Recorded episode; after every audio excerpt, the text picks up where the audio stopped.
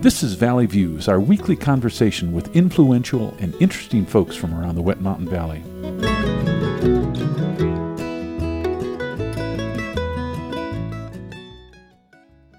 Today on Valley Views, we're visiting with Michael Pennica, board member of the Wet Mountain Valley Saddle Club, and we're talking about the recent rodeo and also about the Saddle Club. Michael, welcome to the program. Well, thank you, Gary. Thanks for you know having me on the air today, and it's a pleasure being here, and uh, really appreciate you taking the opportunity. Let's talk a bit about you. How long have you been in the area? Well, what is your interest in the uh, Saddle Club? What was your interest in the Saddle Club originally? Our interest in the Saddle Club, you know, my wife and I moved here about two years ago, and you know, small town America. So uh, we had had a ranch in in Calhan Yoder for a number of years. Then I started a financial practice as I was making a transition and eventually retiring from the Air Force.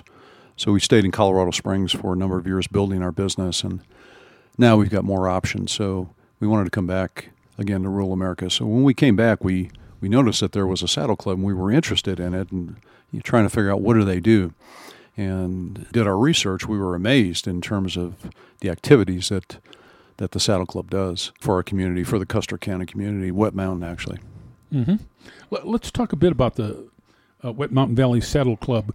When was it formed? How long has it been around? You know, there's some interesting, rich history there. You know, as I was doing some research, and I do have to, I do have to give credit to Scott Camper and several others that are on the board and associated. Scott is our current president, and also uh, Julie Latesto Smith is our vice president.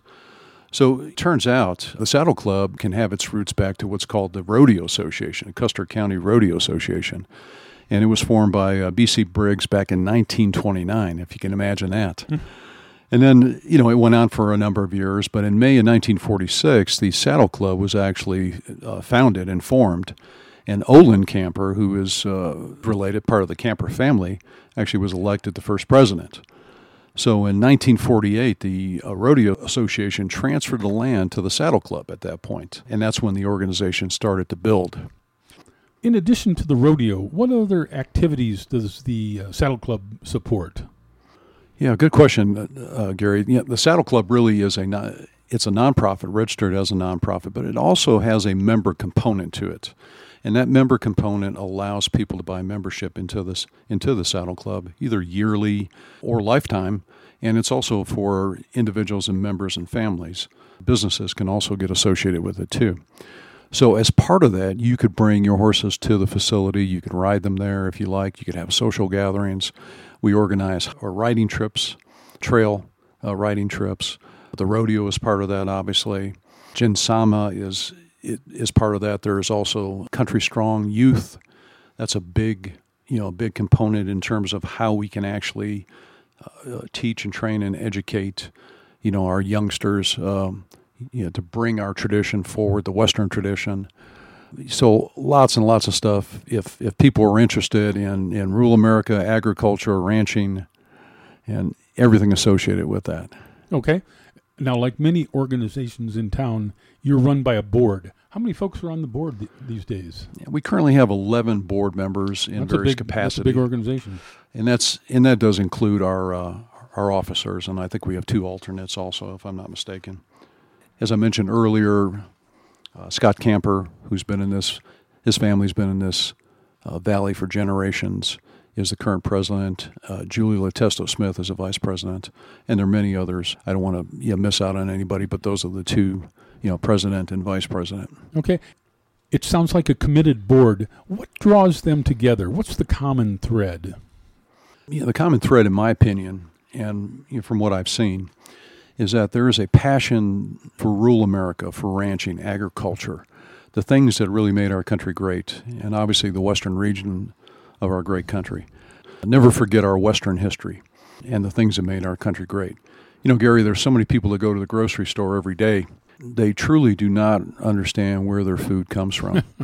and if it wasn't for our farmers and ranchers, you know, in rural America, this country would, would not have the abundant food supply it does. And we still feed the world.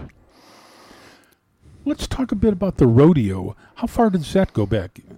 You know, the rodeo actually goes back a number of years again, I have to thank I have to thank Scott. He he gave me some historical documents that his family actually wrote. there was actually a journal, and I had the opportunity to look through some of the pages, and uh, there was some advertising in there that I thought was very, very interesting.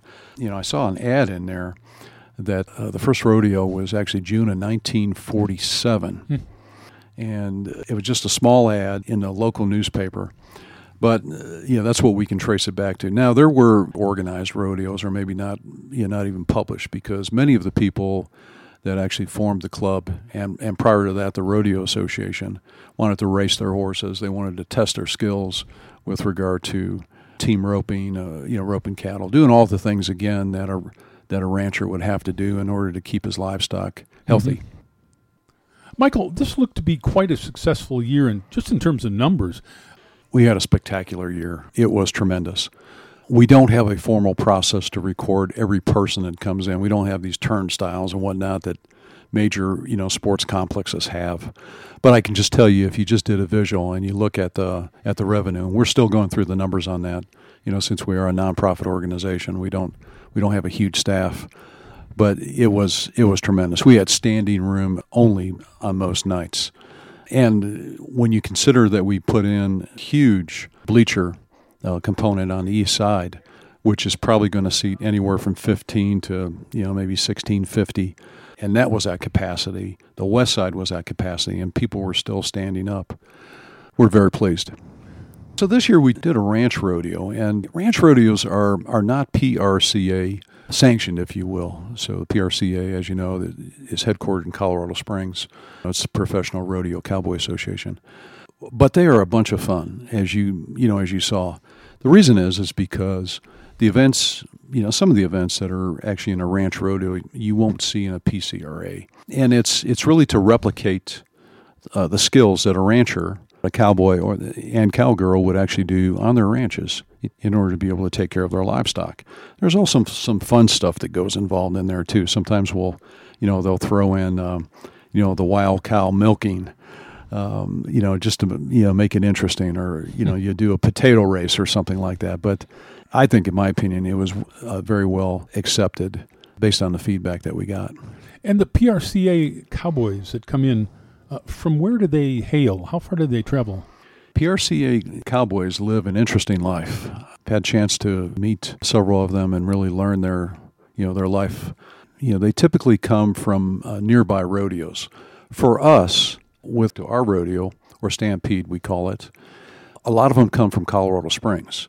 But that's not to say it's only Colorado Springs. It could be Wyoming. It could be Utah, some of the neighboring states.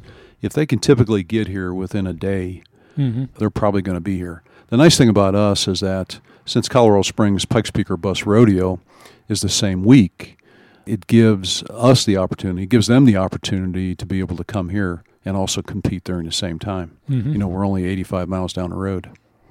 Uh, that makes sense.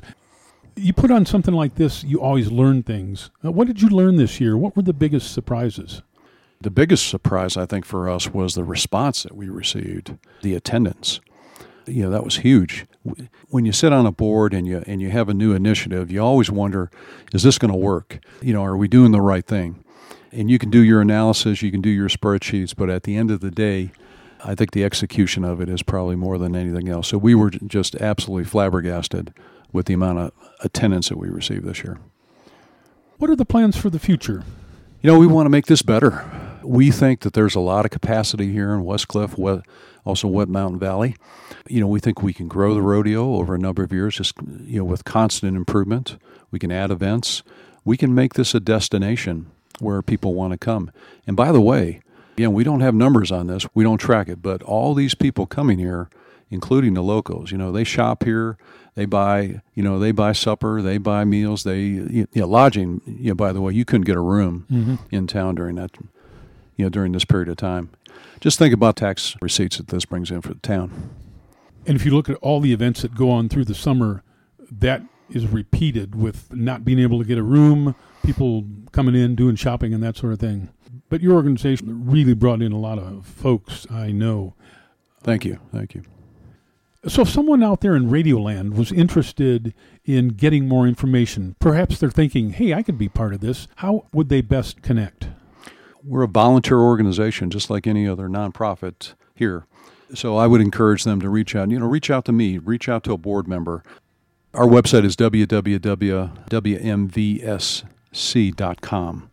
So you know, I'd I'd encourage people to you know check us out. Look at our history. Look at uh, at what we're doing for the community. Look at what we're doing for Western heritage and the agriculture, you know, ranching community and the education that this is going to give our generation, so that we can further our our heritage and, and also at the same time, you know, preserve it. I'm sure folks are starting to plan next year's rodeo already. That's the way these things work. But what else is coming up for the Wet Mountain Valley Saddle Club? We have several meetings that are scheduled, and what we're going to be doing is a final scrub in terms of you know what what went right, what areas do we need to improve on, and what do we want to do for next year. So I would say lots of planning is it is going to take place. It's going to it's actually going to take place earlier this year than it did last year, mm-hmm. and I think that's a big plus.